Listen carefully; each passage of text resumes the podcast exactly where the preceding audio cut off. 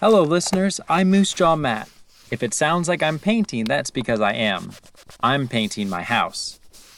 Here's a question What did Michelangelo, the famous painter, say to the ceiling?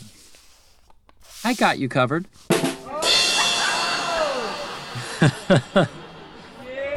Do you know why people paint houses? It helps take care of them. A well painted house is an important way to take care of it. As you walk or drive around, you may notice different types of houses.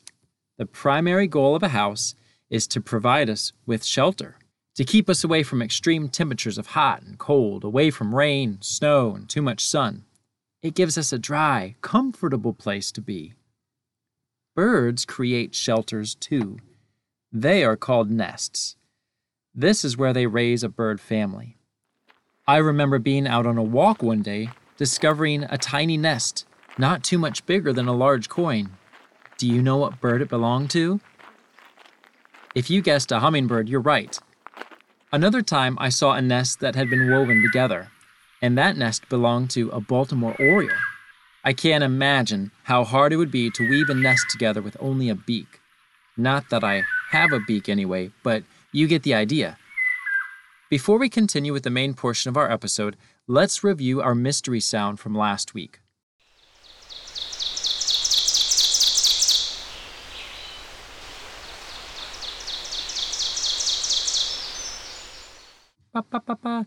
That's the sound of an ovenbird, and it's one of eight amazing bird nest builders I'll be sharing about. And stay tuned until the end of the show for a quiz.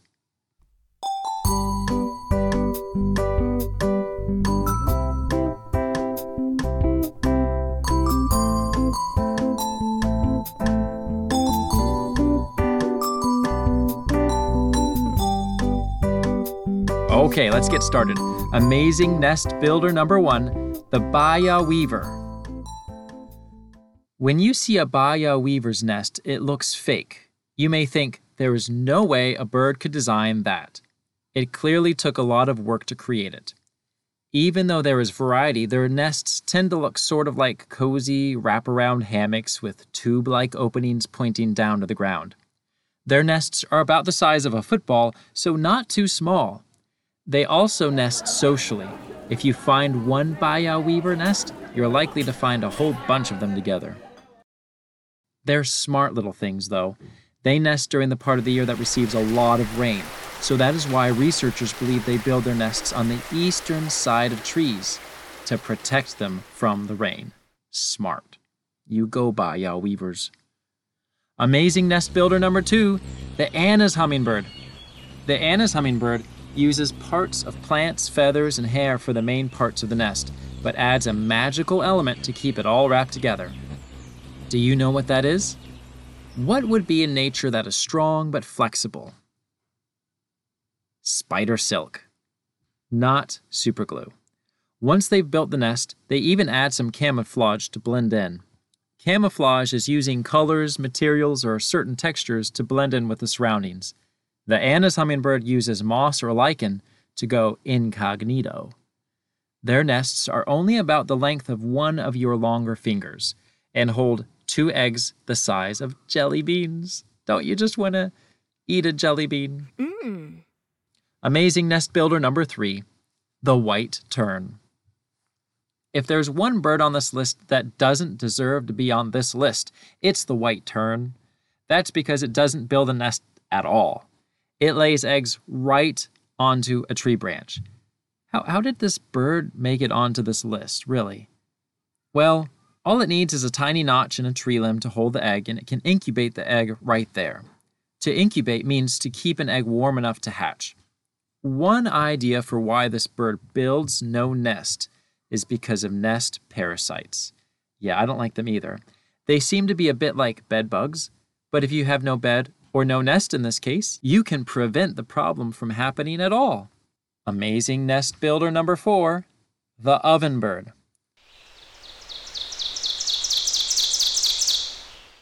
This is the most exciting bird on the list for me. I've heard this bird before, and if you've ever been in the woods in the summer, out on a walk, you may have heard this bird too. It sounds like a student who really needs the teacher's attention and says, Teacher, teacher, teacher, louder each time. I had no idea why it was called the ovenbird until I learned about their nests. They build nests in South America while I'm out sledding. In other words, they go south for the winter. No need to shovel snow for them. Actually, many birds migrate. It means they travel from place to place depending on the season. While in South America, they build their nests out of mud and manure, pile it onto branches, and let it bake in the sun. Over time, with patience, it builds it into a dome that looks much like a wood fired oven, hence the name Ovenbird. I wonder if they can cook pizzas in there. Mmm, now we're talking. Amazing nest builder number five Hammerkop. This bird has nothing to do with the tool used to pound nails, but it builds huge nests. Their nests don't take hours, days, or even weeks to build, but months. Their nests can be six feet across, six feet deep, and weigh up to 100 pounds. Wow. Amazing nest builder number six, the great horned owl. Have you ever found something that someone else didn't want, but you thought was amazing? One man's trash is another man's treasure. Well, the great horned owl lives by that motto when building, or shall we say, reusing a nest. It reuses old nests from hawks, ravens, or even squirrels. Amazing Nest Builder number 7 The African Jacana. Have you ever received a toy as a gift, or bought one from the store that lasted just long enough to get home before it broke? Yay! Aww. There was something I bought recently that fell apart in my hands as I was trying to get it open. Things ain't made like they used to be.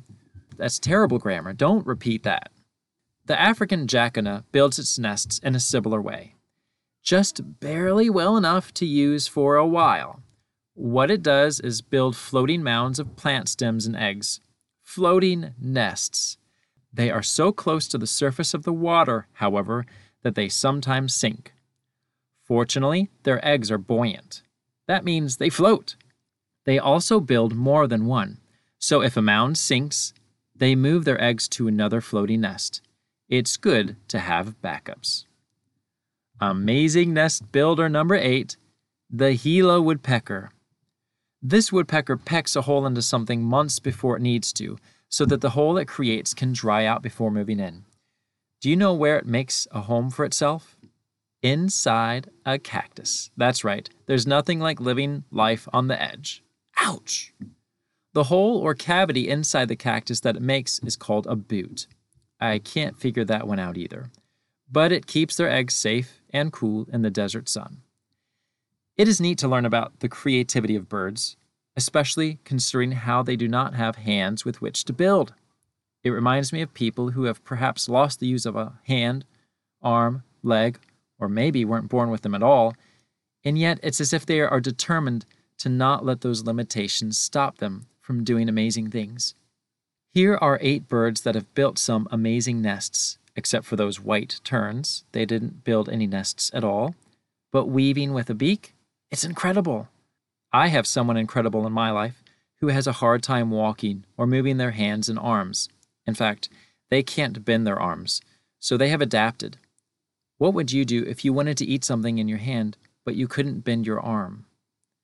It could be pretty frustrating, couldn't it?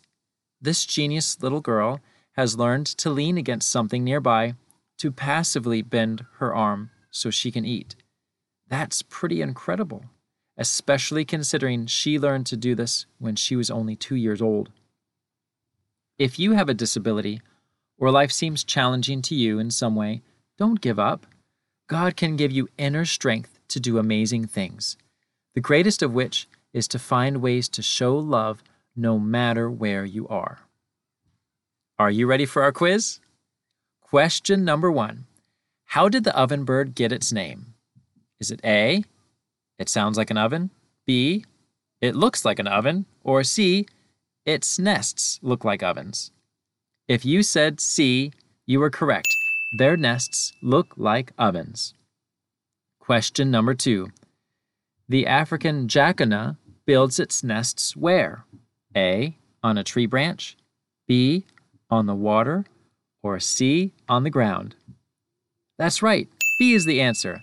They build floating mounds on the water. Question 3. The eggs of the Anna's hummingbird are the size of A. Jelly beans, B. Chicken eggs, or C. Coconuts? A. Jelly beans is it. Those are some small eggs for a small bird.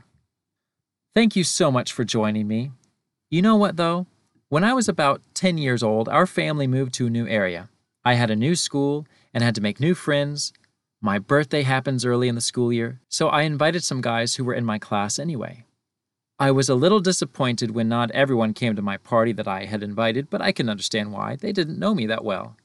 Nonetheless, it reminds me that a party isn't that much fun when you're by yourself. I want a big party with lots of friends. To make our podcast party even bigger, please write a review, share with a friend, or consider joining as a Patreon. As a Patreon, you could have the option to guess the mystery sound, make a sound effect for the show, or maybe even be a guest for part of it. Look for the link in the episode notes to become a Patreon. I had fun learning about bird nests with you, but there's so much to explore together. I'm already excited about our future episodes. I'm Moose Jaw Matt. Until next time, keep exploring your boots.